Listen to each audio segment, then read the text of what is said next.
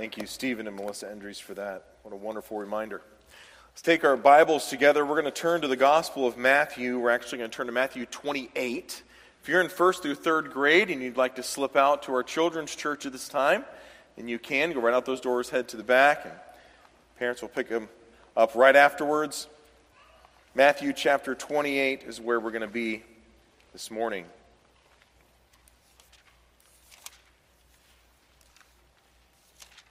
If somebody were to come up and ask you this question, how is your God different than my God? Perhaps they would worship Buddha or maybe Allah. How is your God different? How is your God distinct from the God that I worship? How would you respond to that? We could ask the question this way What is the core distinction between the God of the Bible and all other gods of all other false religions and all other cults of Christian offshoots? What is the core distinction between the God of the Bible and all those other little g gods? We'll ask it yet one more way before we answer the question. What is the main biblical truth that sets Yahweh, the God of the Bible, apart from every other God that the children of Israel came in contact with? And when I say every other God, I'm using that in a little g form. And the answer to this question is that the God of the Bible, the great I am, Yahweh, is a triune God we use the word Trinity. A couple years ago, we offered a Bible Institute class called The Trinity. Many of you have heard that phrase before. Triune Trinity. It's also called the triunity of God. All interchangeable. As we work through this series on the attributes of God, last week dealing with the holiness of God, the visible um, explosion of God's attributes into creation, before we can launch into looking at individual attributes, there's one more foundational truth that we need to deal with, and that is the triunity of God, or God as Trinity. Many people approach this topic of the Trinity with the mindset of God is beyond my comprehension, so I can never understand this, so I might as well not even try. What is the Trinity? I don't know. God's beyond our comprehension, and three in one. That's all we know. But I'd like to argue this morning that you need far more than that in order to effectively and personally worship the God of the Bible. Maybe there are some in here, as Michael Reeves would say, that studying the Trinity should be left and reserved for pasty faced theologians who are socially awkward because they're stuck in a library reading somewhere all the time, right? Like Pastor Ben.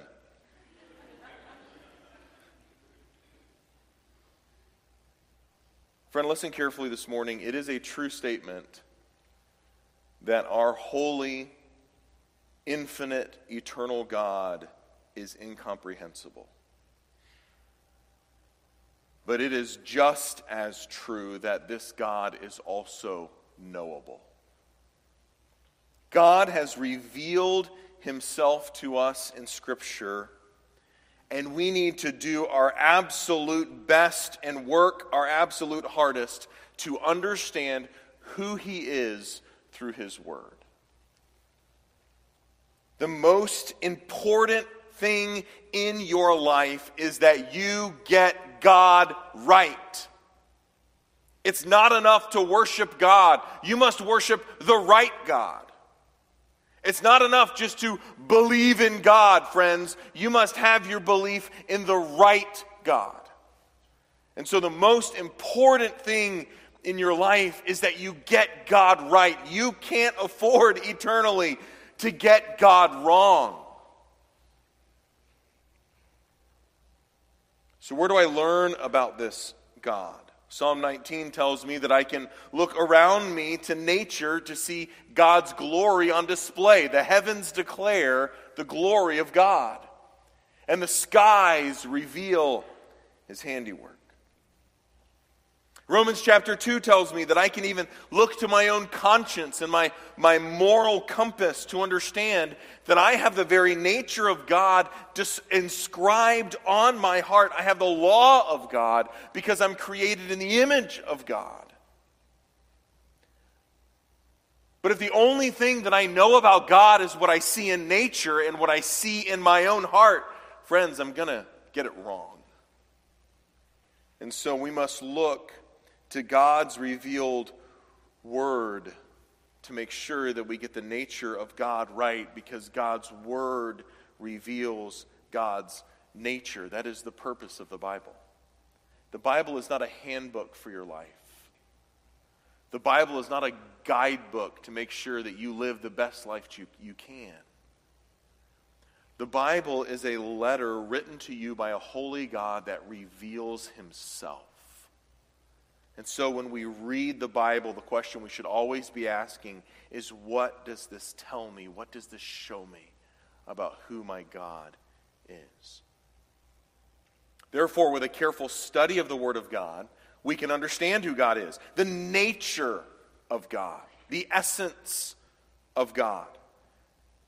This doesn't mean that we don't have some tensions that we hold in our minds because God is incomprehensible, but we have the responsibility as God's children to recognize that the transcendence and the incomprehensibility of God should not be used as an excuse for biblical illiteracy. It should not be used as an excuse to say, we'll leave that up to the professionals. I'm just a normal Christian. Because the most important thing about you is what you know to be true about God. I believe as we look deeply into the character of God in this way this morning, you will realize that the nature, the study of the nature of the triune God drives our heart to love and worship. Church Father Augustine said it this way in the case of those who would inquire into the unity of the Trinity, of the Father and of the Son and of the Holy Spirit. In no other subject is error more dangerous or inquiry more laborious or the discovery of truth more profitable. And so, what I would like to show you this morning is of immense spiritual profit for your soul. It guides your worship, it helps you understand this God who has saved you. But before we look into the details of what the Trinity is, we must ask this question, and that is how important is the Trinity to our theology. Pastor Joe, are you talking about? I mean, it, it kind of seems like you're talking about something that's on the far reaches of the human mind. This is something that, you know, I, I don't know that I'll be able to understand, so I might as well just check out. I'm here. I'm not even a Christian. I've kind of been looking at this whole Christianity thing, I've been observing it from a distance. Are you talking about something that's actually important this morning? I like to ask questions different ways, and so maybe you could ask the question this way Why would I spend an entire message devoted to understanding the topic, the concept of the triunity of God correctly? Because without getting the nature of God right from the beginning, you cannot get his attributes right a rejection of the biblical nature of God is a rejection of God Himself and results in eternal punishment. Because the Trinity, the triunity of God, is the heart of the Christian faith, there is no Christian faith without it. In order to understand how important this is, I'd like to give you an illustration. Christians often refer to the three levels of doctrinal importance. You'll hear it referenced here from the pulpit. in our Sunday school classes, in our Bible Institute classes. And we'll talk about primary, secondary, or tertiary. That means three. You could also say bottom shelf, middle shelf, top shelf, right? In our pantry, we have the things that we use all the time right where we can reach them. We open the door, and they're right there on the bottom shelf and on the middle shelf. And then there are things in the top shelf that we get every once in a while, tucked in a back corner, used for special occasions, whatever that would be. And we need to think of our theology in the same way. Our primary doctrines, our bottom shelf theology, is what you must agree on in order to be called a Christian. That which is clearly spelled out in Scripture. Bottom shelf, primary doctrines. That would be things like the deity of Christ, as was just sung about. Justification by faith in Christ alone. The substitutionary atonement of Jesus Christ on the cross for the sins of mankind. The bodily resurrection of Jesus Christ from the dead. And we can go on and on. These are things that are clearly spelled out in Scripture that we would say, bottom shelf, if you reject this, then you're rejecting Christianity as a whole. Then on the second shelf, on the middle shelf, secondary doctrines, we would have beliefs that make our church unique. Beliefs that good brothers and sisters in Christ disagree on. Places where Christians disagree, but things that are distinctives for church membership. Because the working out of these viewpoints of Scripture affects the way that we live out the gospel. This past week, I had the wonderful privilege of uh, being a, a part of the Shepherds Conference out in California at Grace Church. There were 4,500 pastors from all over the world a part of that conference. Many pastors that I knew as we had great fellowship, heard some incredible preaching, and we're able to be an encouragement to each other. And this may be of new this may be new information to you, but of those 4,500 pastors, we all didn't agree on everything. I don't know if you knew that or not. In fact, there were many different denominations there. There were differing views on things like baptism. There were differing views on church membership. There were differing views on the purpose and exactly the way that the Lord's Supper functions within the church body. There were differing views on church polity, which is the way the church is organized. There were differing views on the way you should name your church. There were differing views on the way, and we, we could just go on and on and on of the different things that makes church membership unique. We would call those secondary doctrines. They're important, but they're not near as important as primary doctrines. Then there are top shelf doctrines, tertiary, vague interpretations or conscience issues which we can joyfully agree to be different on and embrace our differences within our church membership, such as eschatology What's going to happen at the end? I don't know. I haven't been there yet, but I have an entire book of Scripture and, and allusions to it throughout all of Scripture. But a lot of it is written in these poetic ways and in, in ways that are difficult to understand. And so we can be different in exactly how that's going to pan out in the end, right? We'll probably get to heaven and realize we all were a little bit wrong. That's okay. There are differences in preferences in worship styles, or preferences on Bible versions, or preferences on things like women's head coverings, or, or, or entertainment choices, and all of these different top shelf doctrines that you can get into and you can develop some sort of preference on if you like. But when we gather together in this church, based on the primary doctrines, working out the gospel in the same way agreeing to support secondary doctrines. We're different in these third shelf doctrines, and that's okay. And so we have to ask the question within that framework, where does the Trinity fall? Is it bottom shelf? Is it second shelf? Is it like, you know, we're okay to believe in the Trinity here, but my dear brother Scott Smith up the road at, you know, at Southside Baptist Church, he's got his own view on the Trinity. And that's okay. And we're Christian brothers together. Is that the way this works? Is this something that we can disagree on within this church body? You're, you're welcome to have your view, and I'm going to share with you my opinion this morning. Or are we talking about something that is foundational to being a Christian? I'd like to submit to you this morning that the triune nature of God is a primary doctrine that you must embrace in order to become a Christian at all. In this doctrine, we cannot agree for someone to be different and still call themselves a Christian. Why? Because we're talking about the identity of who God is.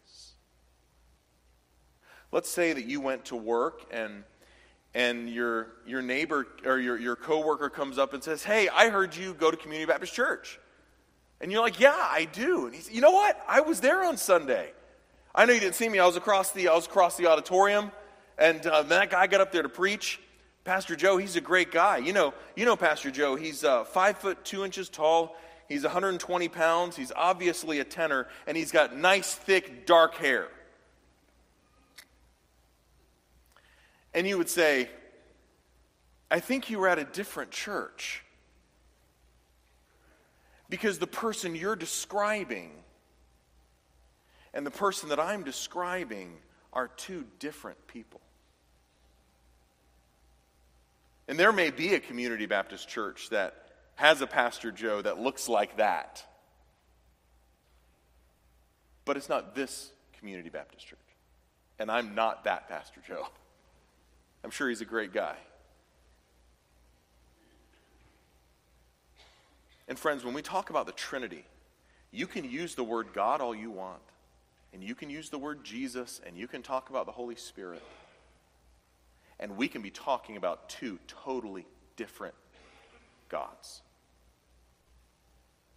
This doctrine is foundational, it is primary, it is non negotiable. John Bunyan, the author of Pilgrim's Progress, would say it this way The doctrine of the Trinity.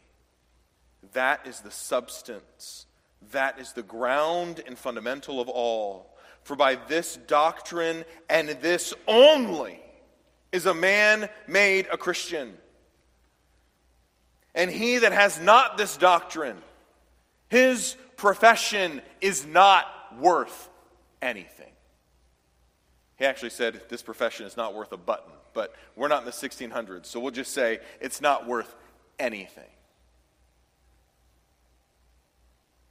Now, this does not mean that if you have an incomplete understanding of the triune nature of God, that you are not saved. This means that you cannot reject the doctrine of the Trinity and be a genuine Christian.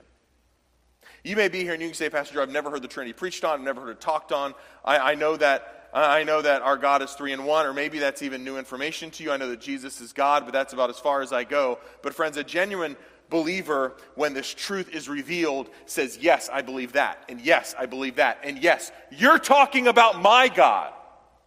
You're not talking about some other God. The God that you're describing, the God of the Bible, He's my King, He's my Lord. That's the one.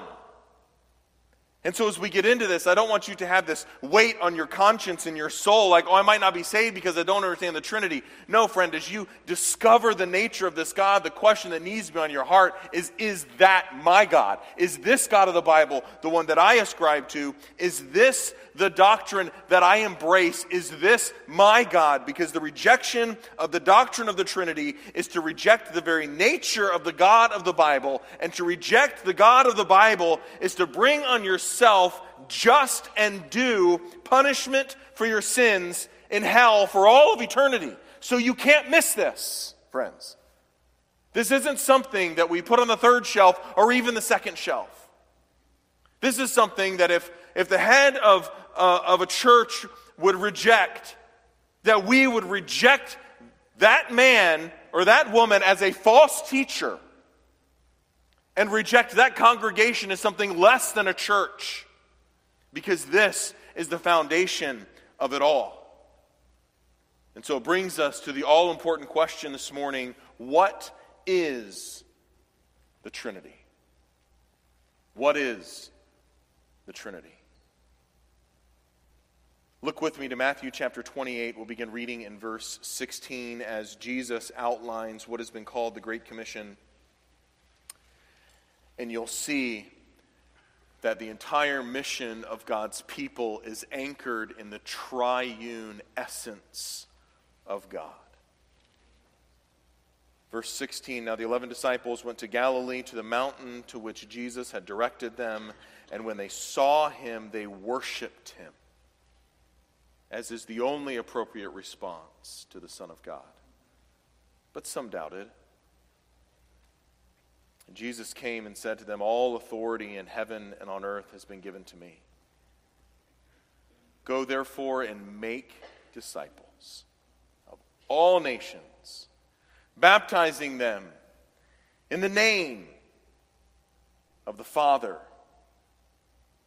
and of the Son and of the Holy Spirit, teaching them to observe all that I have commanded you. And behold, I am with you always to the end of the age.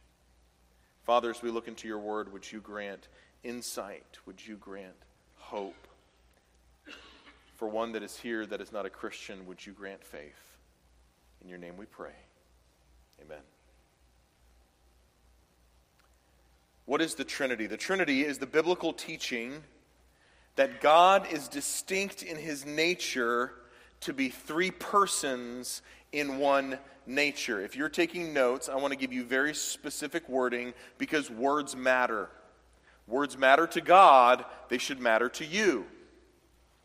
The Trinity is the distinct teaching that we have one God, one nature, three persons. You could say three subsistences in one essence. And in order to understand this, there are several biblical truths that we must possess in order to drive us forward. One would be that the Bible clearly reveals that there is one God. And we're going to be super clear about that this morning. How many gods are there? There is one God. And now we're going to say it like it's not Time Change Sunday. How many gods are there? There is one God. One God. This is the most fundamental truth for our faith. There are not two gods, there are not many gods, there are not three gods, there are not five gods. There is only one God, and you are not him. His name is Yahweh. He is the God of the Bible, revealed through the pages of Scripture. We call this monotheism. Mono, one, theism, God. Monotheism, one God. Deuteronomy chapter 6, verses 4 and 5. Hear, O Israel, the Lord our God, the Lord is one. He is one in number. He is not two. He is not three. He is one in simplicity, meaning that he is not made up of parts like we talked about last week. God is not made up of a pie with pieces. God is not part this and part that. God is one whole. He is one in existence. He is the uncaused cause. He is the life from which all other life receives its life. He is the creator of all things. He is one in existence, and He is one in supremacy. He is the preeminent one, the only pursuit worthy of your heart. He is one this is an indisputable truth in Scripture. No other gods exist. All other gods are fake. They are impostors, frauds, fueled by Satan to try to take the rightful place of Almighty God, Yahweh, the great I am. He is one. And as we read through the scripture, we see that this one God exists in three persons. Not three gods, not three natures, one nature, three persons the Father, the Son, and the Holy Spirit. What is the difference, Pastor Joe, between a nature and a person? A nature is a principle of action. It is what lies fundamentally behind every action. You could say a nature is a what, a person is a who. And we don't have time to get into that metaphysical discussion this morning. If you're interested in that, I'd love to talk to you more about it. But, but I think it'd be sufficient this morning to say that you need to think of nature or essence as a what and personhood, person, subsistence as a who, as a agent, as the subject of an action. And so we see this one God with three persons hinted at beginning at the beginning. Genesis chapter 1. In the beginning, God created the heavens and the earth. And the Spirit of God hovered over the face of the waters. And the Logos, the Word, God said, Let there be light. God the Father as creator, the Holy Spirit as creator, and Jesus as the creator. John 1 In the beginning was the Word, and the Word was with God, and the Word was God. He was in the beginning with God. All things were made through him, and without him was not anything made that was made. We see this reflected later on in Genesis chapter 1 in the creation of man. Listen carefully. Genesis chapter 1, verses 26 and 27. Then God said, Let us make man in our image, after our likeness. That's the counsel of the Trinity. Verse 27 So God created man in his image three persons, one God. The foundational truth is woven all through the pages of Scripture, from the beginning all the way to the end. Revelation chapter 1, verses 4 and 5. To the seven churches that are in Asia, grace to you and peace from him who is, and who was, and who is to come, God the Father and from the seven spirits who are before his throne, the completion, the totality of God in the Holy Spirit through the number seven, and from Jesus Christ, the faithful witness. Revelation chapter 5, verses 6 and 7. And between the throne and the four living creatures, and among the elders, I saw a lamb standing as though it had been slain, with seven horns and seven eyes which are the seven spirits of God sent out into all the earth. And he went and took the scroll from the right hand of him who was seated on the throne. We see the triune nature of God acting in heaven three persons, one essence, one nature. Now, before we go any further, I want to. I want to reference one thing, and that is that a, a, a complete dealing with this topic would, would be a presentation of God the Father as the essence of God God the Son as the essence of God, God the Holy Spirit as the essence of God, and then an argument for the Trinity. We don't have time to do that this morning. We have we offered a class on that. I would love to talk about that if you have questions about the individuality of each. The goal of the message this morning is to present and defend the doctrine of Scripture that you must believe, and that is that God is three in one, the conclusion of those first three arguments. Two passages that we're going to look at this morning. There are so many in Scripture we could turn to. I, have I've selected just two. One is Matthew chapter 28, where we've just seen, if you want to look there, beginning with Jesus unfolding this as the mission of the church, surrounded and founded and grounded on the doctrine of the Trinity. I want you to notice in verse 19 Go therefore and make disciples of all nations, baptizing them in a singular name. Words matter to God, tenses matter to God, word usage matters to God. We see Jesus arguing in the Gospels from one tenth of one word to prove his deity from Psalm 110. Words matter. Baptizing them in the name of the Father and of the Son and of the Holy Spirit, three in one name. All words of Scripture are inspired, every word, and it reveals to us in Matthew chapter 28 and verse 19 that God is one in nature and three in persons. There is one name that drives our gospel endeavors, and it is the name Yahweh, the name of God. The second passage that I'd like you to, to, you to, turn to this morning is back in Matthew chapter 3. We read it for our scripture reading. If you turn there with me, Matthew chapter 3, and looking at the baptism of Christ and to see how the Trinity interacts. There are two ways that we look at the nature of God the way that God interacts with his creation and the way that God interacts with himself. You say, Pastor Joe, why is that important? Because the God of the Bible is the only God who is not dependent on his creation to exist. God does not need us. He was perfectly happy all by himself as the triune God in eternity past, relating to each other out of love and in Matthew chapter 3, we get this little peek into how God interacts with himself. We also see it in John 17, but look at Matthew chapter 3 and verse 15. I'm, I'm sorry, that's, uh, let's look at, uh, begin reading verse 16. And when Jesus was baptized, he immediately went up from the water, and behold, the heavens were open. Can you imagine? As God pulls back the veil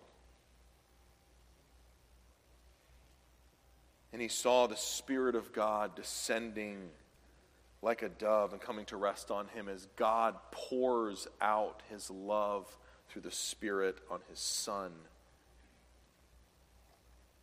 And a voice from heaven This is my beloved Son, with whom I am well pleased.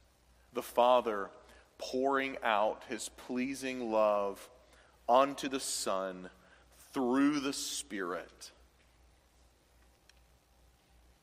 referencing the atoning sacrifice that the Son will make on the behalf of all mankind. All three members of the Godhead, all three persons of the Trinity at work in this pivotal and inaugural moment in the ministry of Christ. Just two passages, and we could go to many more. I've got many more references that we'll go through for the rest of the message. But I want to show you two things. One is how the Trinity interacts with creation in the gospel message, that we are to accomplish the message of the gospel on this earth through the name of the triune God. And then a glimpse into heaven as God the Father, God the Son, and God the Holy Spirit interact with each other. And that has been going on since eternity past. And as we think of the relationship between the three persons of the Trinity, there are three terms that I want you to get right. One, co equal. Co equal. The Father is not more important than the Son, nor is the Son more important than the Spirit, nor is the Spirit more important than the Father and the Son. They are co equal. The Father is not positioned above the Son, and the Son is not positioned above the Spirit. There's a, a new fascination with an unbiblical doctrine, which is not a new heresy, but an old one. It's currently repackaged in something for those of you who you may have seen the result of it. It's called EFS, the Eternal um, function of subordination of Jesus, which goes something like this Jesus submits to the Father, but yet he's equal with God. And that's a beautiful picture of how the wife should submit to the husband, and yet both are equal. And friends, it sounds really good. The problem is it's not biblical. Because in eternity past, before creation, there was no submission of the Son, and we'll see that in John chapter 17 a little bit later. That it is true, the statement of the way that God has, op- has required the family to operate in the beauty of what He has orchestrated in marriage and in the family's operation is that the husband is not more valuable or worth more than the wife, but yet the wife is called to align under the leadership of the husband. That is a true statement. And it is true that on this earth, the human nature of Jesus was in submission to his divine nature and thus in submission to the will of the Father, but the Son does not have a separate will to submit to the Father. They are one, they have one will. One will, will is a part of nature, not a part of personhood. And so the Father's will and the Son's will is the same will. And when Jesus took on a human nature, I'm going a little bit deeper this morning, but this is so important for you. If you, if you don't really understand what's happening, at least write it down or go back and listen to it later because it's so important that the human nature of Jesus and his human will aligned under the divine will of God, and thus Jesus was in submission to the Father. But in eternity past, the Trinity was not schizophrenic with different wills. There is one will and one nature. They are co equal. And secondly, they are co eternal. There was not a time when the Father created the Son, nor was there a time when the Father and the Son spirated the Spirit. All three co equal, co eternal. There has never been a time when the Son of God was not. And there's never a time, there's never been a time when the Holy Spirit, the Spirit of God, was not. And there was never a time when the Father was not, because if there was, he couldn't be called a father because he had no son. Because to be a father means to give life eternally to the Son. And so, in order to be a father in eternity past, he had to have a son in eternity past. We could go on with different arguments for this, but it's very important that you understand that all three persons of the Godhead are both co equal and co eternal. And lastly, there is a singularity of action within them. There is nothing that the Father wills that the Son also does not will, and that the Spirit also does not will. There is no action that one member of the Godhead takes that another does not also take because they are one and whole and complete. Remember, we use that term simple, the simplicity of God, that God is one.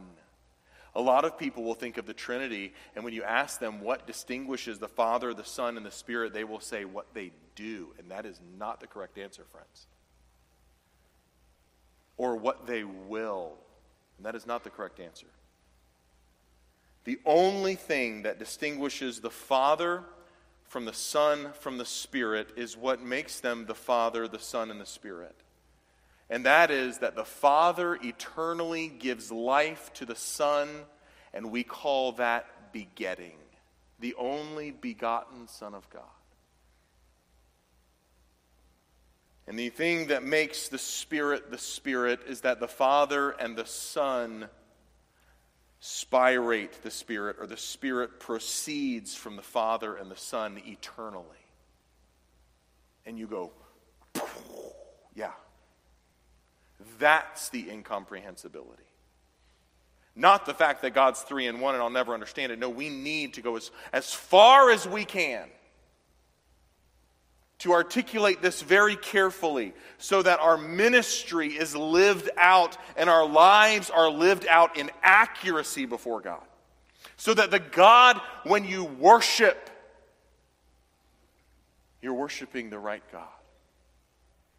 And if God is one in will and one in essence, that means that the Father is due your worship, and the Spirit is due your worship, and the Son is due your worship. All three members of the Godhead, all three persons.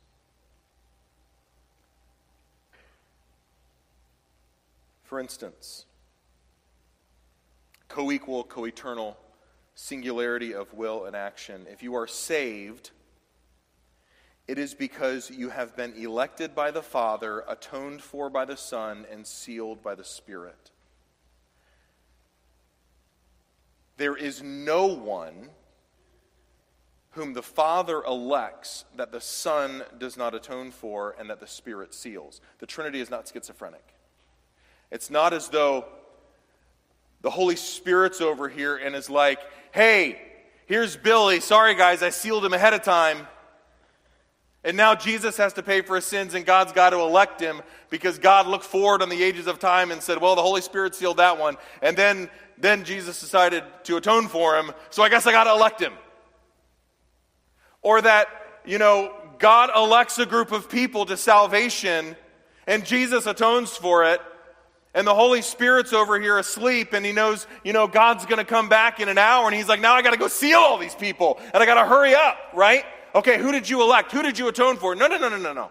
There is one will within God.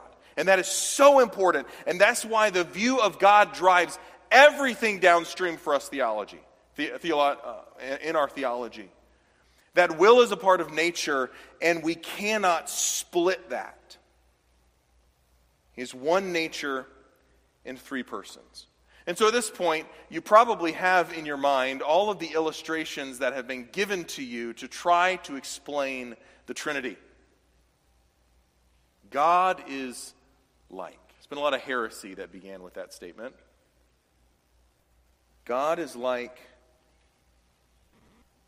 water.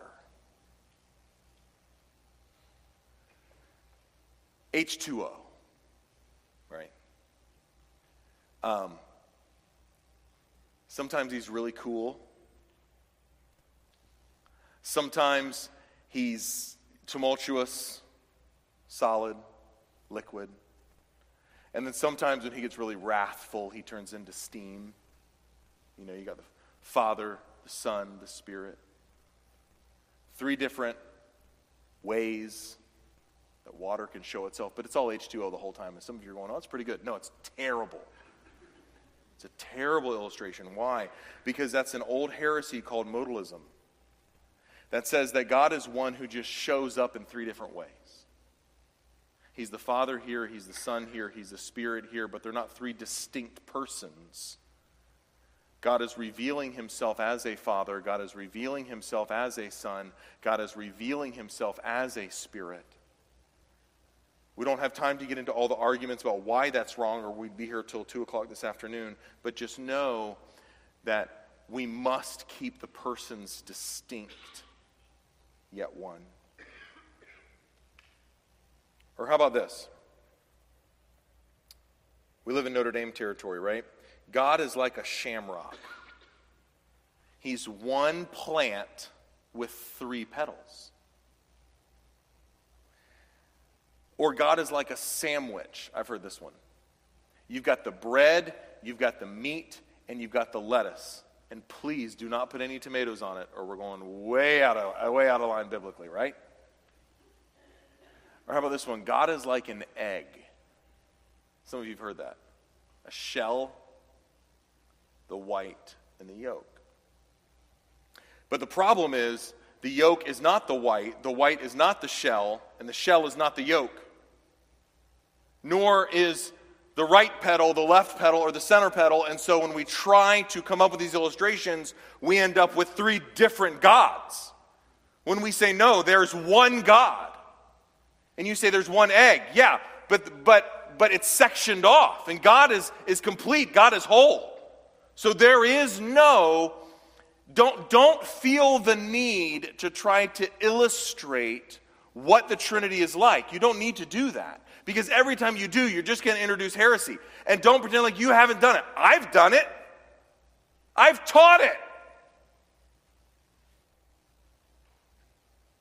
We can't go there because what we end up doing is we end up creating a God who is wrathful, and a Son who is loving, and a Spirit who's a redheaded stepchild that nobody really understands, who does weird things, right?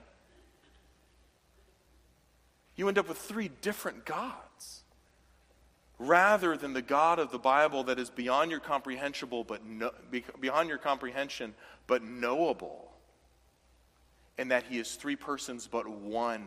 And so rather than illustrating, we just need to use biblical terms. And that is that God is one in nature, he is one in essence. But he has three persons or three subsistences. Throughout history, the church has struggled with these truths and combating the error that comes from these truths without careful speaking. Pastor Joe, are you trying to scare me from talking about God? No, I'm trying to encourage you to talk about God correctly. And to say, friends, when we speak of who our God is, we need to be accurate and careful, which is a grave responsibility to know your Bible.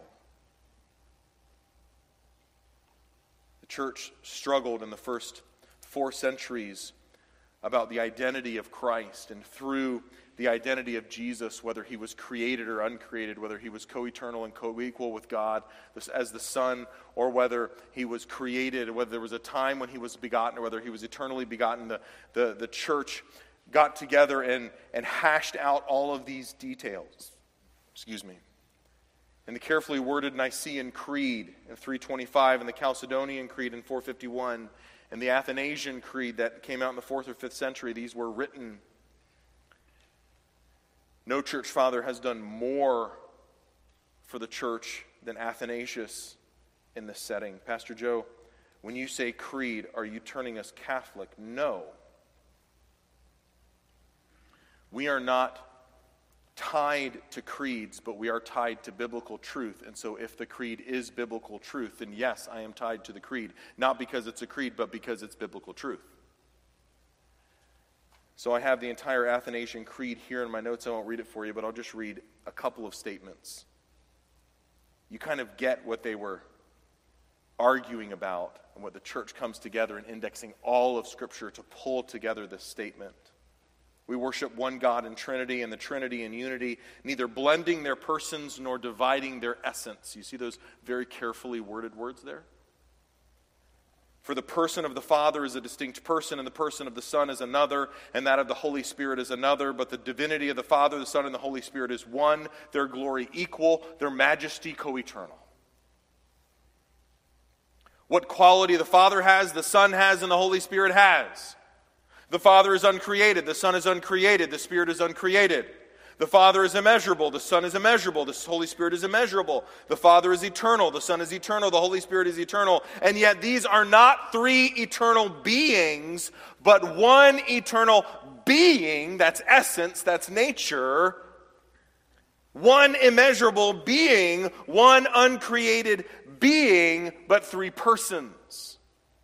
You see how he's being so careful to say what Scripture says and not say what Scripture doesn't say. And he goes on the Father is Almighty, Son is Almighty, Spirit is Almighty, yet there are not three Almighty beings, but one Almighty being. The Father is God, the Son is God, the Spirit of God, yet there are not three gods. There is one God. The Father is Lord, the Son is Lord, the Holy Spirit is Lord, yet there are not three Lords. There is one Lord. The name of the Father and the Son and the Holy Spirit.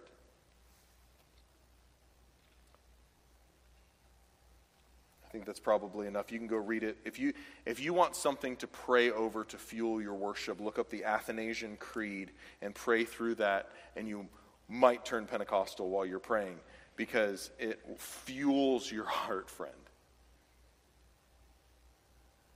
As you, as you see the character of God on display.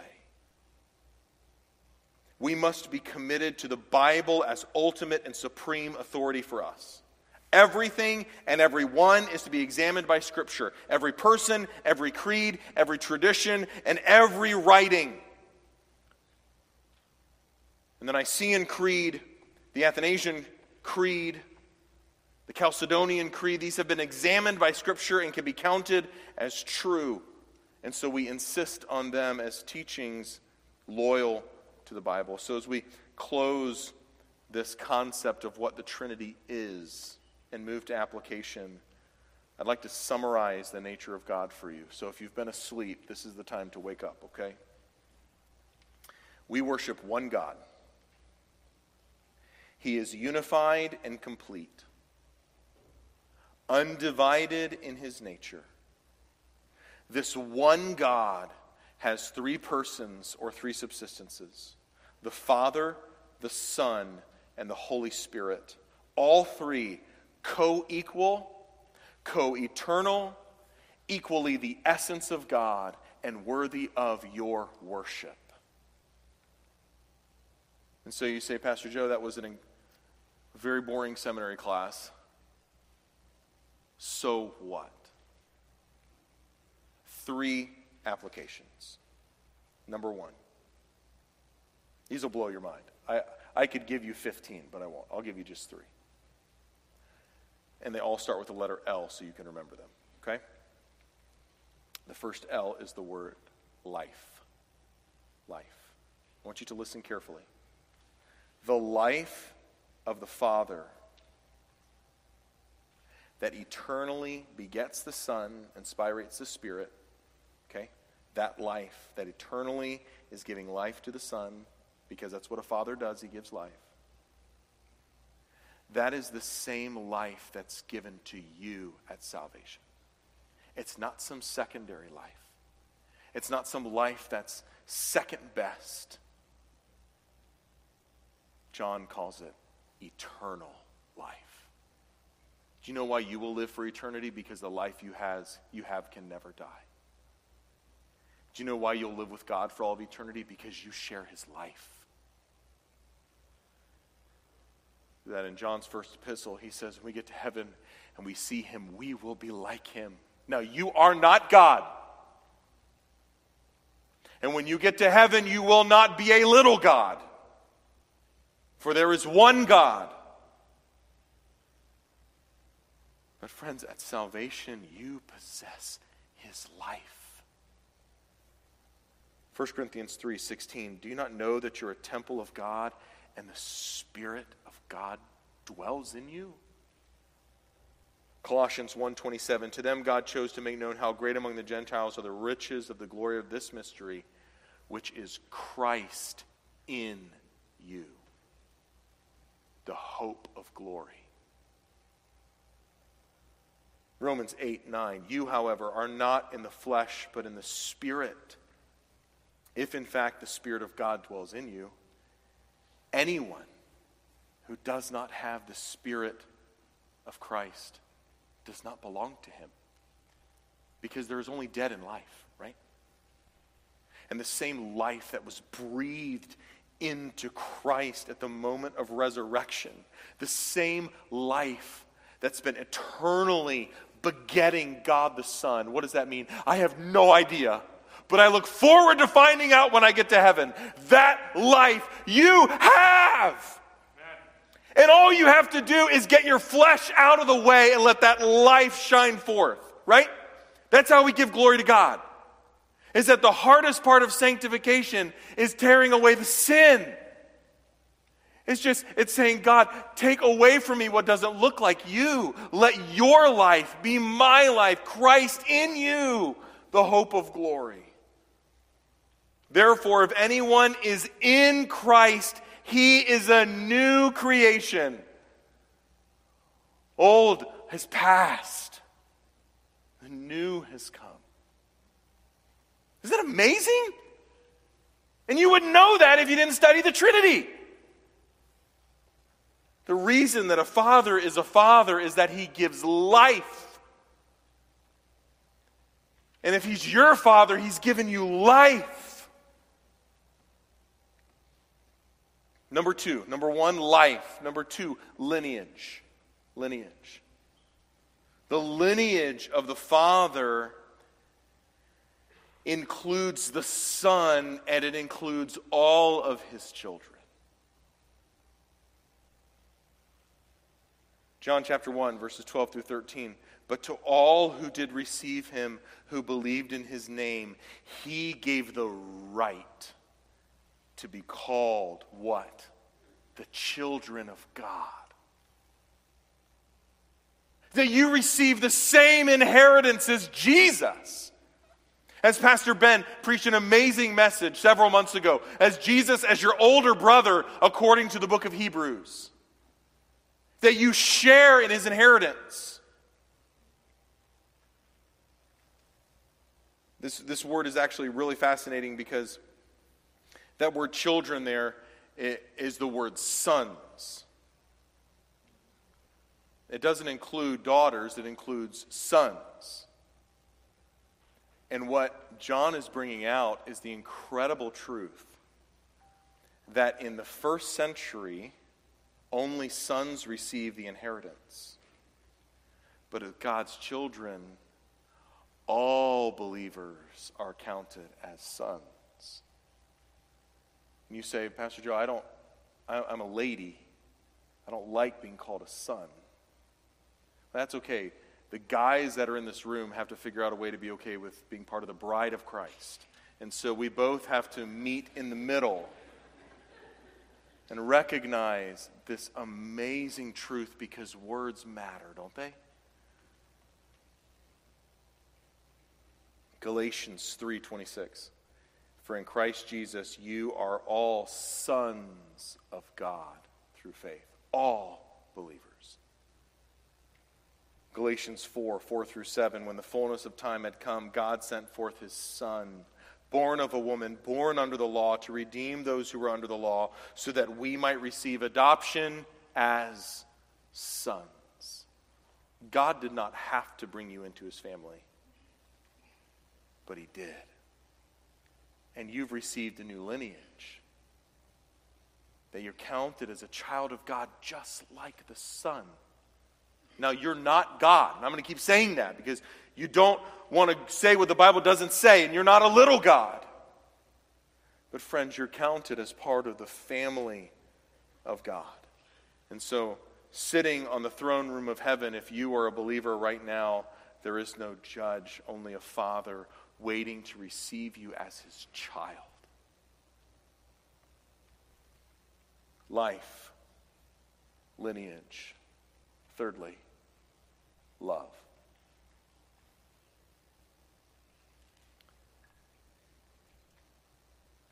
John 17, 24. Listen to this.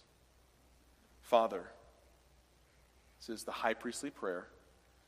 Once again, a peek behind the curtain of how the Trinity interacts with itself. You'd call that ad intra, how, it, how, it, how the relationship of the Father is with the Son, is with the Spirit. Father, I desire that they also, whom you've given me, may be with me where I am, to see my glory that you've given me. Listen, because you loved me before the foundation of the world.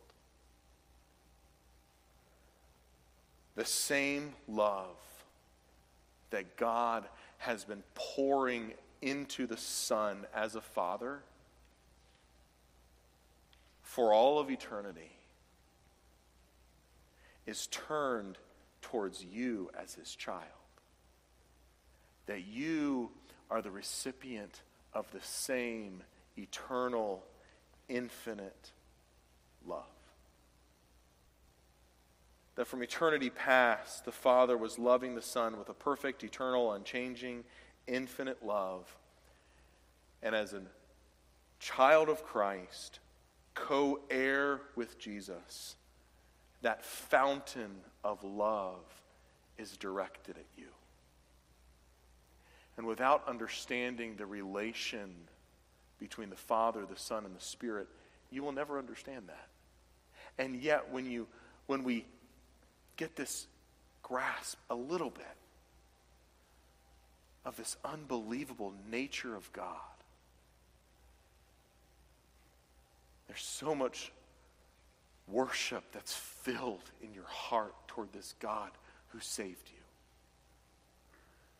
Who, rather than making you an object of the outpouring of his wrath, has made you an object of the outpouring of his love.